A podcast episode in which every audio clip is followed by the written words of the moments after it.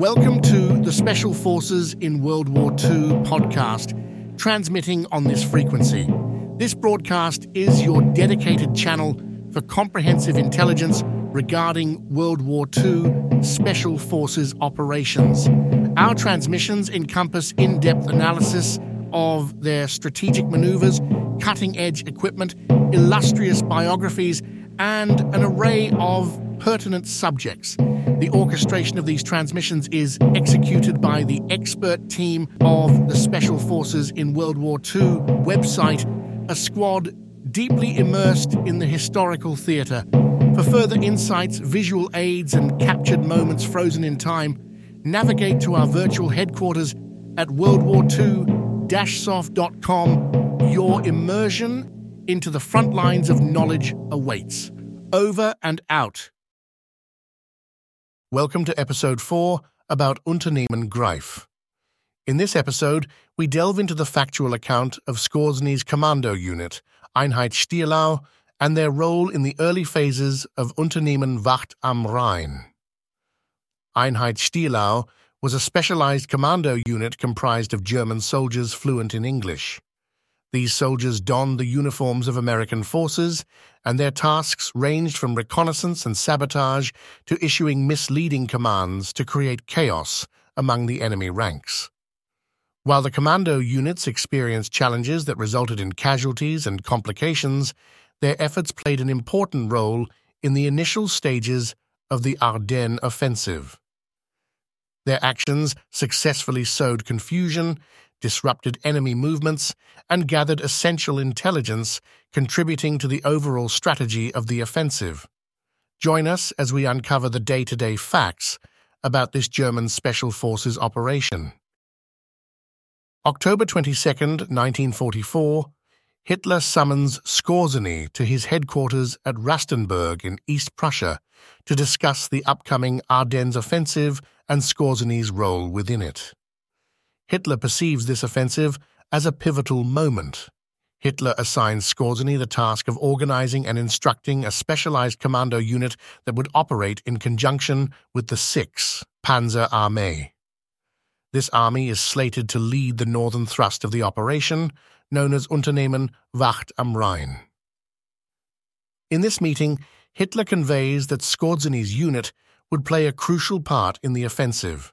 Their mission involves advancing to the forefront and capturing one or more bridges spanning the Meuse River between Liège and Namur.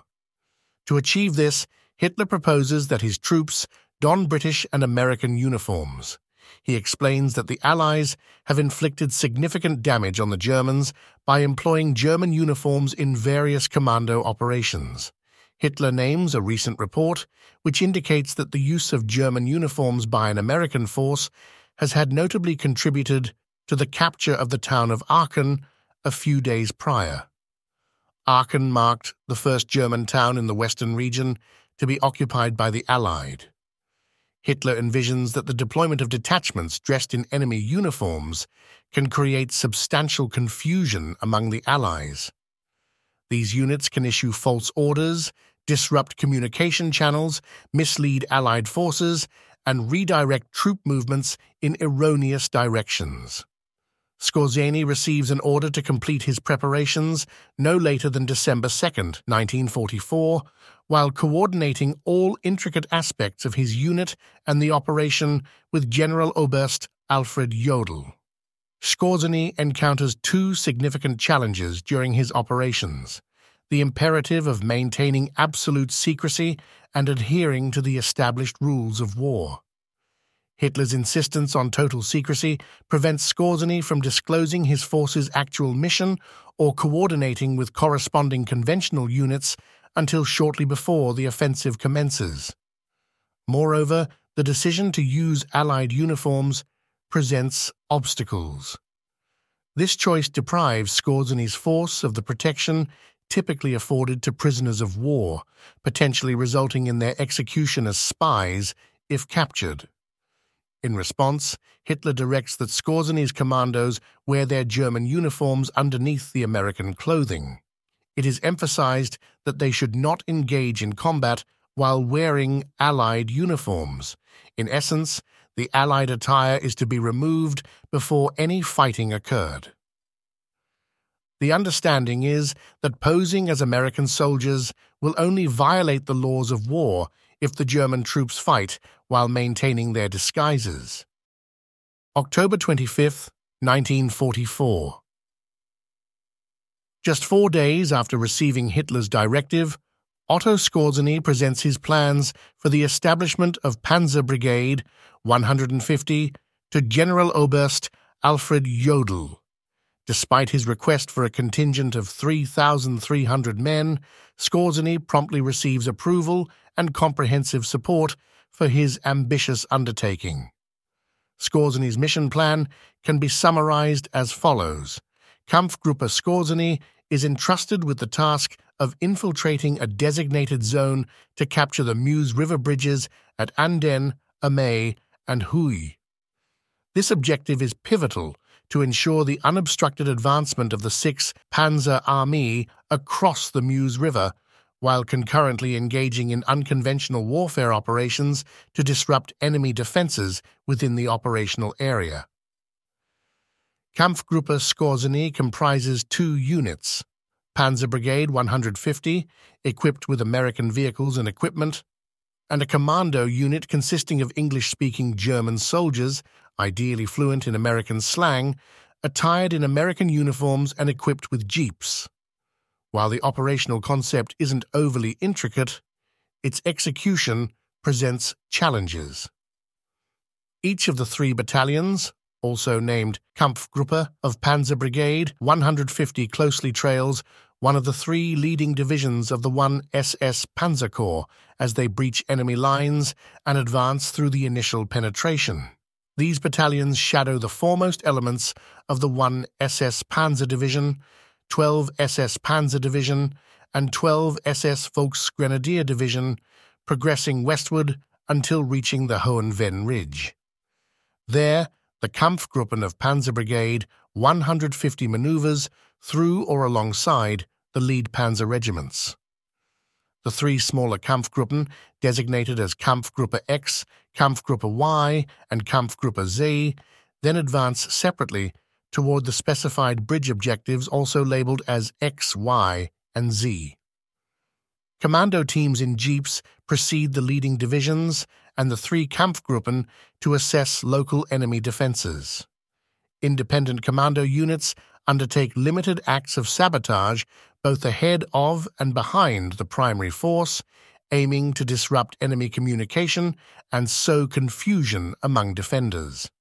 Encounters with resistance are bypassed and reported, prioritizing speed while preserving the Kampfgruppe's limited combat strength for capturing and defending the targeted bridges.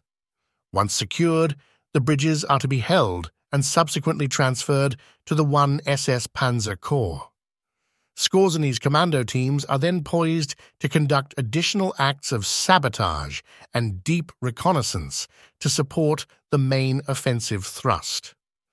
This sequence of operations is scheduled to occur no later than the 2nd day of the offensive.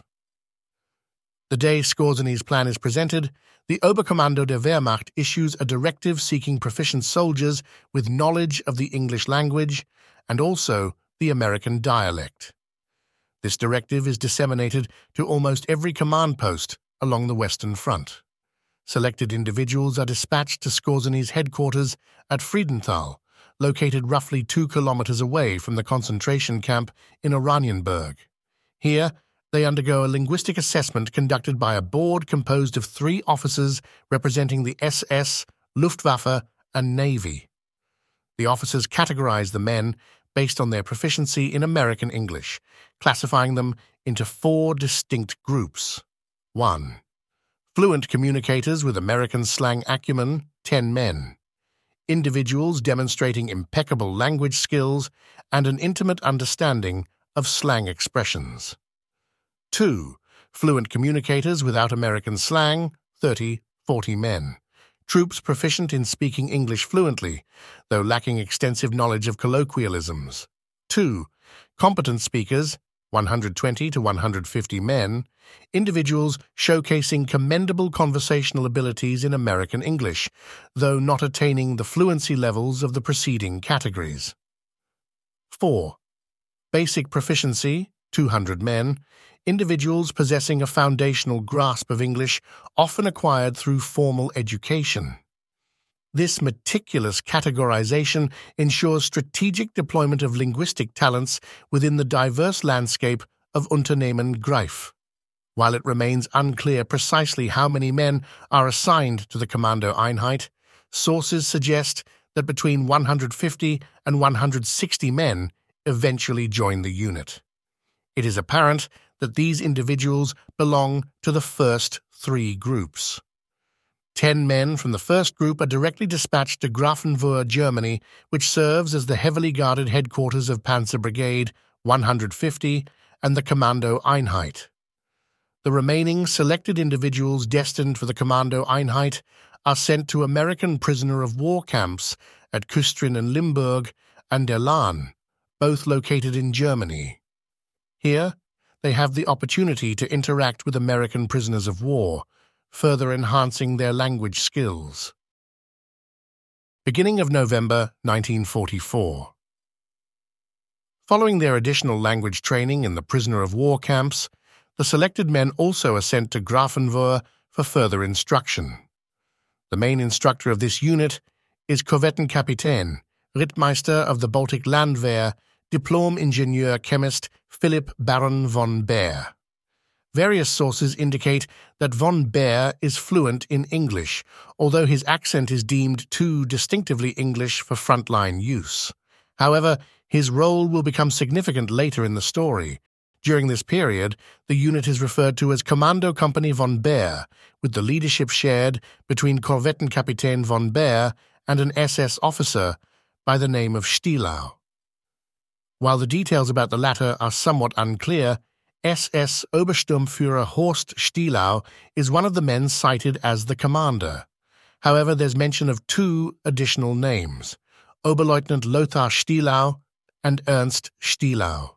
It's plausible that Ernst and Horst Stielau might refer to the same individual, with variations in reporting leading to this discrepancy. Oberleutnant Lothar Stielau is most consistently connected to Stab Sola through multiple sources. Sola is the code name used for Otto Skorzeny. Notably, Lothar Stielau is recognized for his fluency in French rather than English, rendering him unsuitable for frontline duties in this unit. His proficiency makes him an ideal candidate for leadership within the unit that eventually becomes known as Einheit Stielau. Coming from diverse branches of the German military, only a few of the selected men possess prior experience in undercover operations or sabotage. Due to the limited time frame, they receive condensed training in demolition and radio skills. The initial phase of training revolves around perfecting their portrayal of authentic American GIs. The members of the Einheit Stielau meticulously refine their English-speaking abilities, concentrating on mastering American soldier jargon and colloquialisms. They immerse themselves in American weaponry, equipment, literature, and films. Integral to their preparation is the meticulous rehearsal of their assumed American identities, along with intensive training in driving and operating American jeeps. Radio operators undergo specialized instruction in effectively using their radio sets. For those lacking combat skills, crash courses cover close-quarters combat, sabotage tactics, reconnaissance techniques, handling plastic explosives, and proficient use of newly acquired silenced machine pistols.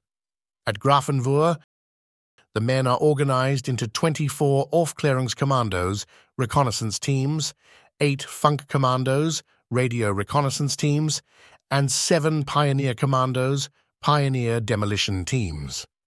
Each team specializes in distinct tasks. Aufklärungskommandos, comprising 3 to 4 members, these teams work closely with the attacking leading divisions and the Kampfgruppe of the Panzer Brigade 150. They engage in reconnaissance roles, disrupting enemy leadership by cutting telephone wires, damaging radio stations, and issuing false commands. Funkkommandos.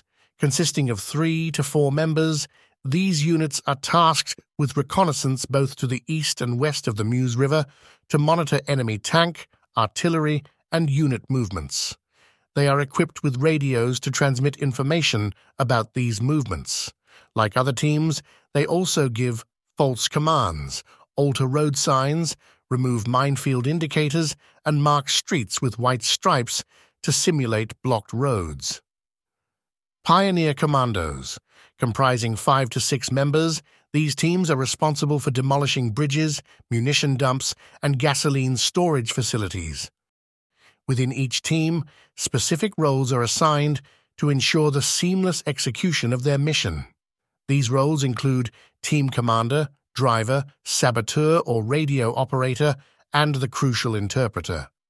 The interpreter, being the sole member fluent in flawless English and American slang, holds a pivotal position. Team members meticulously adopt a diverse array of unit types and ranks, including roles as high-ranking as an American colonel. Each participant is assigned a specific American identity to embody, with a strong focus on their connection to the U.S. 5th Armored Division. This comprehensive approach ensures their effective integration into the facade of the American military landscape, heightening the authenticity of their covert operations. Each team employs jeeps for transportation and is outfitted in American uniforms and equipment. 4 commando teams are assigned to each Kampfgruppe of Panzer Brigade 150, 2 Aufklärungskommando teams, 1 Funkkommando team, and 1 Pioneer Kommando team. Additionally, 1 Aufklärungskommando is assigned to each of the 3 leading divisions. The remaining teams are designated for specific tasks within the operation. Beginning of December, the first shipment of U.S. weaponry and uniforms reaches Grafenwöhr. Accompanied by a convoy of 30 jeeps bearing random insignias, the true objective of the groups becomes apparent. Surprisingly, not a single objection is raised against this mission. December 4, 1944, a significant concern emerges regarding the potential reinforcement posed by substantial American forces positioned north of the 6th Panzer Army, General Feldmarschall Model, in command of Heeresgruppen B and overseeing the offensive operations, devises an additional special operation to counter this threat. Model proposes deploying an airborne force behind American lines in the crinkled Rocherath region of Belgium. The objective is to hinder enemy movements to the south, thereby securing the northern flank of the 6th Panzer Army. This strategic move aims to prevent any potential advances by American forces that could challenge the success of the offensive. Hitler later changes the drop zone to the Hohes Venn area. This operation will become known as Unternehmen Stöße. December 5th, 1944. Panzer Brigade 150 departs from its camp at Grafenwöhr and begins its journey to Monschau, Eifel, Germany, the starting point for Unternehmen Greif. To maintain secrecy and minimize the risk of aerial attacks, the unit travels under the cover of darkness. December 8, 1944, Einheit. Stielau also leaves Grafenwöhr and starts moving towards Monschau Eifel. Like the Panzer Brigade, they choose to travel during the night. December 12, 1944. During the late evening, the members of Einheit Stielau start arriving in Monschau Eifel. The group establishes a camp in tents and nearby houses about 1 kilometer outside the town. During this time, additional U.S. attire and official documents, including driver's licenses and paybooks, are distributed. December 14, 1944. A convoy of 29 jeeps, each carrying a squad of 4 men, sets out towards Hallschlag and Stadtkill in Germany, where Stab Sola is stationed at that moment. 1 team misses the departure. The entire contingent wears American uniforms and is armed with U.S. weaponry. However, as a security measure, They are instructed to wear Fallschirmjäger jump jackets while operating within German territory. After travelling under the cover of darkness, Panzer Brigade 150 also arrives at their designated assembly area near Monschau, Eifel. Skorzeny learns that operations will commence on December 16, 1944. During these days, Skorzeny uses the time to train his troops rigorously and coordinate their movements in accordance with the attack plans. Moreover, each of the three Kampfgruppen of Panzer Brigade 150 is joined by two Aufklärungskommandos, one Funkkommando and one Pionierkommando from Einheit Stielau. December 15, 1944. The team that had missed the initial departure manages to catch up with Einheit Stielau, after which the operational teams start moving towards their designated positions for Unternehmen Greif. Three Aufklärungskommando teams head to the starting lines of the 1 SS Panzer Division, 12 SS Panzer Division, and 12 Volksgrenadier Division. The remaining unassigned teams of the unit travel to Losheim, Germany, where Einheit Stielau establishes their headquarters. Later that day, Skorzeny sets up his command post in close proximity to the headquarters of the 1 SS Panzer Corps at Schmidtheim, Germany. December 16, 1944. Start of Unternehmen Greif. At 5 o'clock on the early morning of Saturday, Unternehmen Wacht am Rhein begins with a significant artillery bombardment. 4 Funkkommando teams and 2 Pionierkommando teams of Einheit Stielau immediately move behind enemy lines.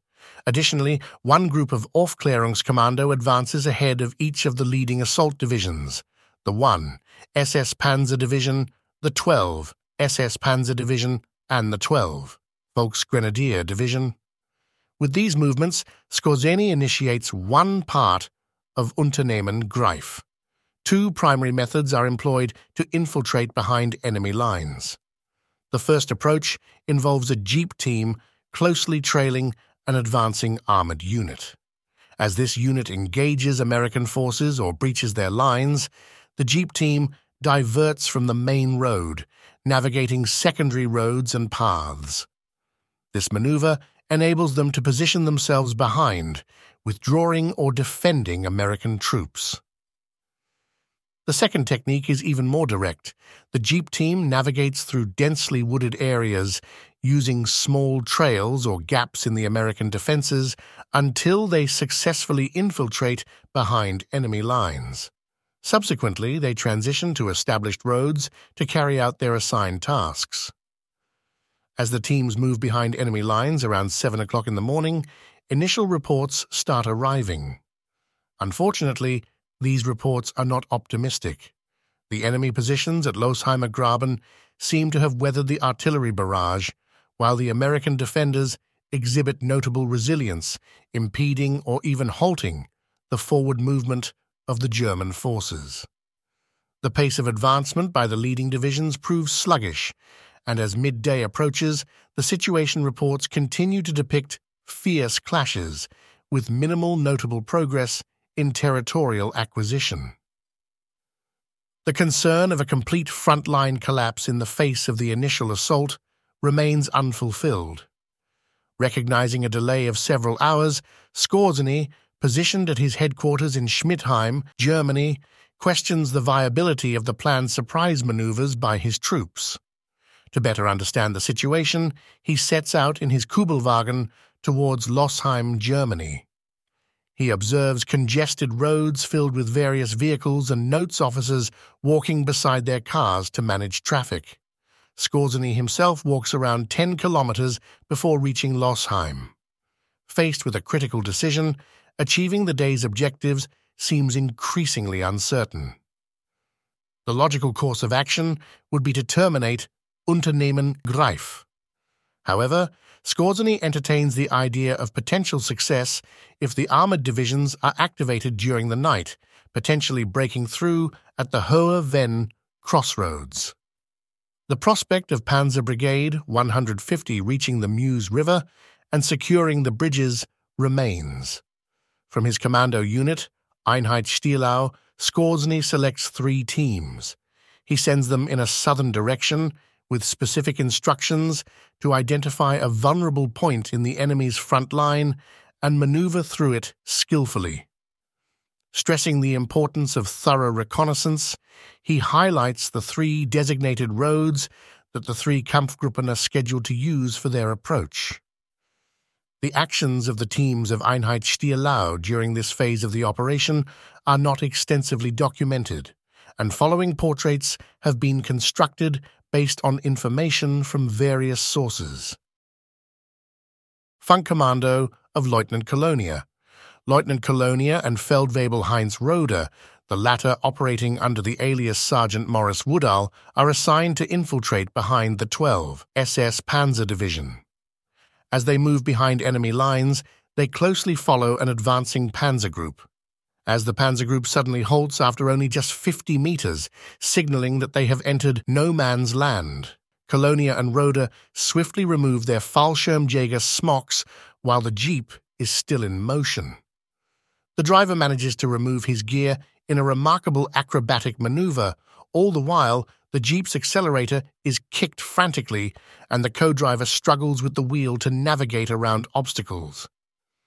They encounter a burning American truck, a result of the nearby panzer group. Soon after, they find themselves facing an American infantry group setting up an anti-tank gun directly in their path.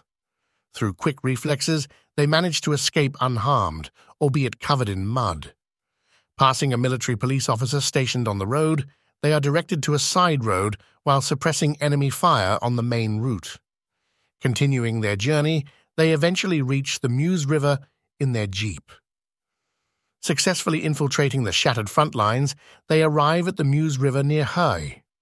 There, they position themselves near a road junction, covertly observing the enemy's activities. Leveraging Colonia's excellent English-speaking skills, he walks down the road to personally assess the situation. After a few hours, an unsuspecting tank regiment passes by, and its commander approaches Colonia for information. He provides the commander with misleading details, effectively deceiving him and further muddling the enemy's understanding of the situation. On their return journey, the team cuts a recently laid telephone cable and removes signposts intended for American supply units. After 24 hours, they successfully make their way back to the German lines near the 5 Panzer Armee. There, they provide a first-hand account of the mission's achievements, along with a detailed description of the chaos and confusion prevalent behind the American front lines on the operation's initial day. Subsequently, they return to Einheit Stielau's headquarters in Losheim, Germany. Funkkommando, led by Fritz Bussinger.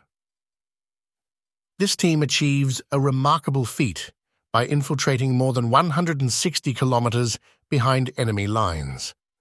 By tailing a retreating American convoy and skillfully navigating through multiple checkpoints, they managed to enter Huy, Belgium, on the evening of December 16th, 1944. In Huy, they successfully conduct reconnaissance of a crucial bridge over the Meuse River, a primary objective for both Panzer Brigade 150 and the 1 SS Panzer Corps.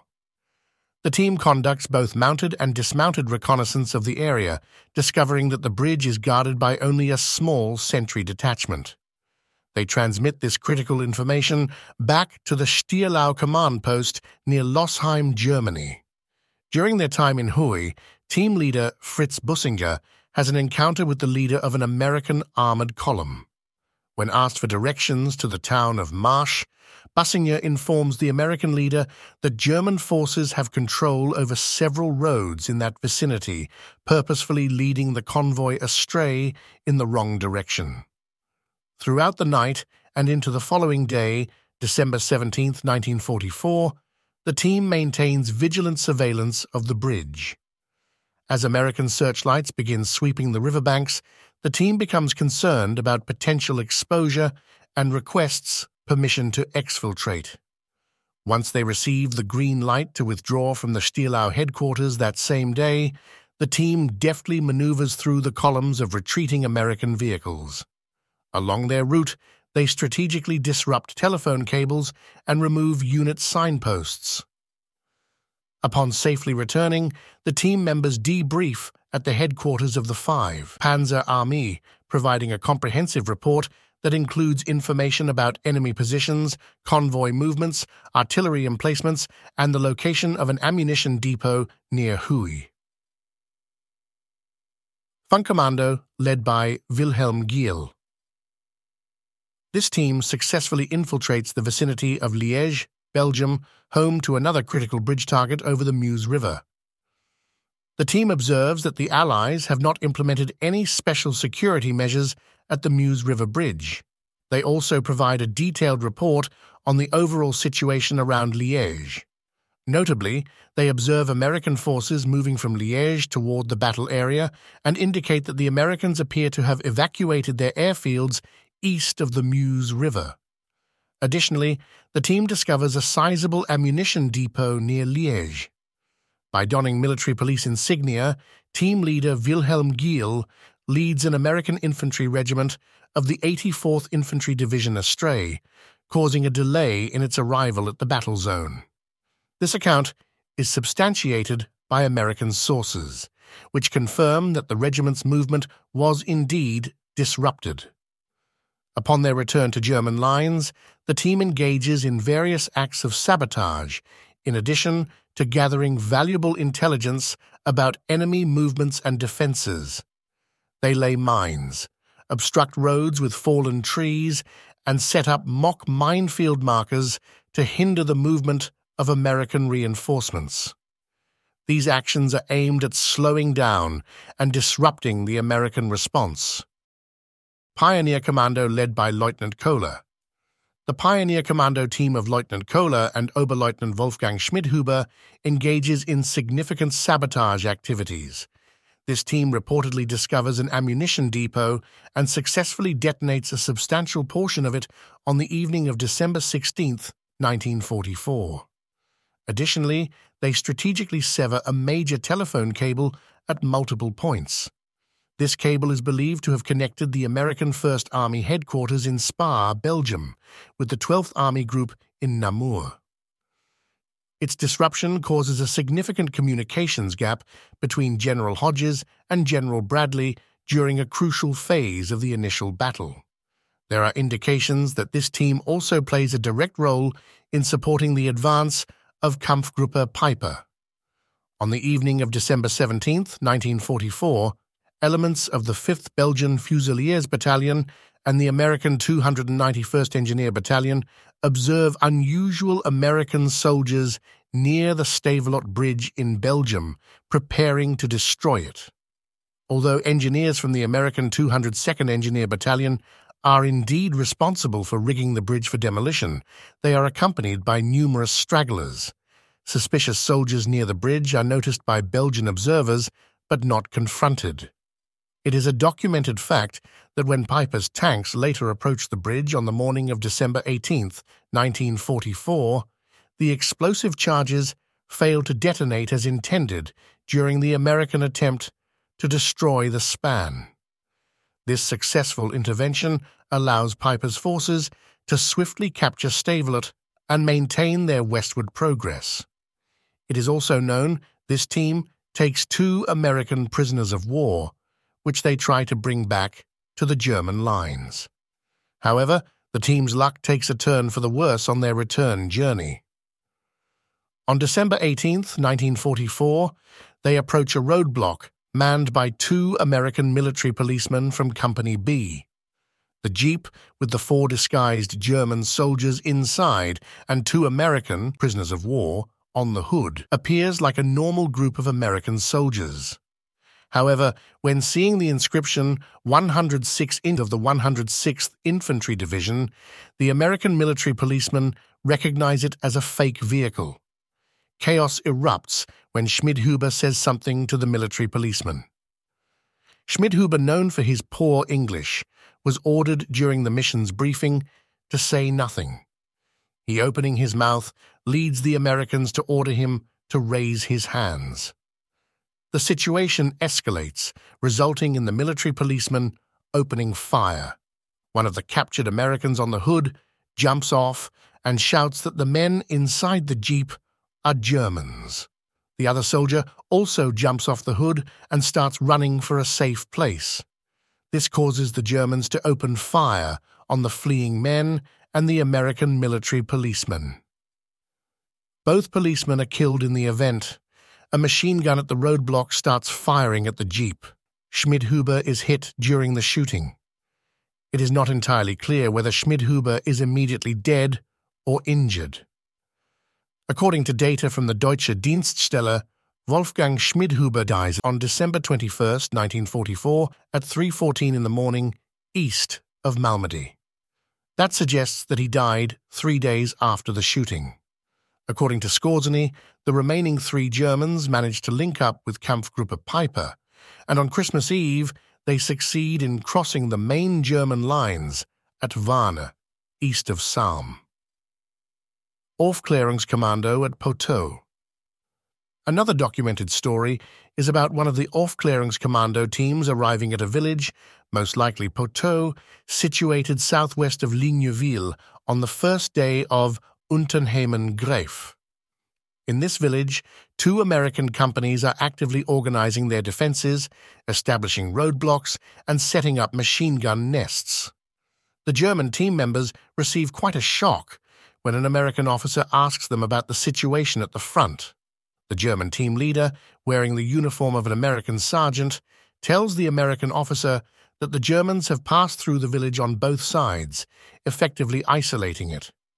The American officer appears to believe the story and subsequently orders a withdrawal. Fortunately for the team, the American officer only dispatches a scouting detachment to show them the open road leading westward. This fortunate turn of events allows the team to make their way back safely to Losheim. Redirection Operation. Another team successfully alters the course of an American infantry regiment's movement towards the front lines. This team, disguised as American military police at the Montrigny Road junction along the N27 highway from Liège, manipulates road signs and directs traffic incorrectly for several hours on December 17, 1944. During this incident, the 16th Infantry Regiment of the 1st Infantry Division, en route to reinforce the southern front, is led off course to Malmedy instead of its intended destination of Waimes. Consequently, the regiment experiences a delay in reaching its designated defensive positions for that day. The redirection is discovered when genuine American MPs arrive to address the confusion, ultimately identifying the commando team at the road junction. The German commandos swiftly retreat as their jeep speeds away from the scene. Remarkably, it is reported that one of the commandos is still positioned on the jeep's front bumper. Aufklärungskommando of Baron von Behr. The activities of the Aufklärungskommando team, led by Baron von Behr, during the opening days of Einheit Stielau remain less documented compared to some of the other teams. Baron von Behr is the co-commander of the unit. It is mentioned by the Germans that this team's contributions appear to be minimal in comparison to their counterparts. However, one notable incident involving von Behr's team is their unintentional entry into the town of Malmedy on December 17, 1944. In this encounter, von Behr's team enters Malmedy, but it seems to have been accidental due to disorientation. During their presence in the town, von Behr observes that there are no significant defensive preparations in place and that the town is mainly occupied by service units. The team then leaves town to return wearing German uniforms the next day. This information about the lack of strong defenses and the presence of service units in Malmedy is reported to Skorzeny, which leads to his decision to launch an attack on Malmedy. Von Behr's subsequent oral report to Skorzeny on December 19, 1944, after the team successfully returned to German lines, had significant consequences for the fate of Panzer Brigade 150. This suggests that despite their accidental entry into Malmedy and the limited documentation about their activities, von Behr's team plays a role in providing crucial information that influences Skorzeny's strategic decisions. Gasoline storage facility. An unidentified commando team of Einheit Stielau discovers a gasoline storage facility, the details of which are communicated to the 1 SS Panzer Corps headquarters by Skorzeny, suggesting its potential use by the German armoured units. While Kampfgruppe Peiper, indeed, replenishes their fuel supply from an American fuel depot captured in Büllingen on December 17, 1944, it cannot be definitively confirmed that this specific depot is the same one that the aforementioned commando team reportedly located. As we conclude Episode 4 of Unternehmen Greif, we have gained valuable insights into the audacious efforts of Otto Skorzeny's commando unit, Einheit Stielau, and their crucial role in the early stages of Unternehmen Wacht am Rhein. The risks, the planning, and the commitment of these soldiers have left an indelible mark on World War II history. In the next episode, we will shift our focus to the aftermath of the Ardennes Offensive and its repercussions for Skorzeny and his commando unit. Join us as we explore the aftermath of the operation, the trials faced by the members of Einheit Stielau, and the end of the unit. Stay tuned for another gripping chapter as the story continues in the last episode about Unternehmen Greif on the Special Forces in World War II podcast.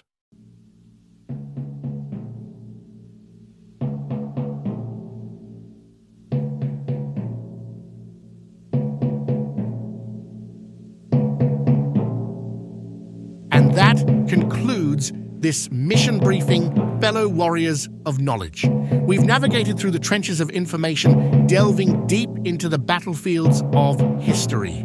As we wrap up this episode in our campaign for understanding, remember that knowledge is your most potent weapon. Stay vigilant and keep sharpening your intellectual arsenal. We'll rendezvous again for another episode, continuing our relentless pursuit of enlightenment.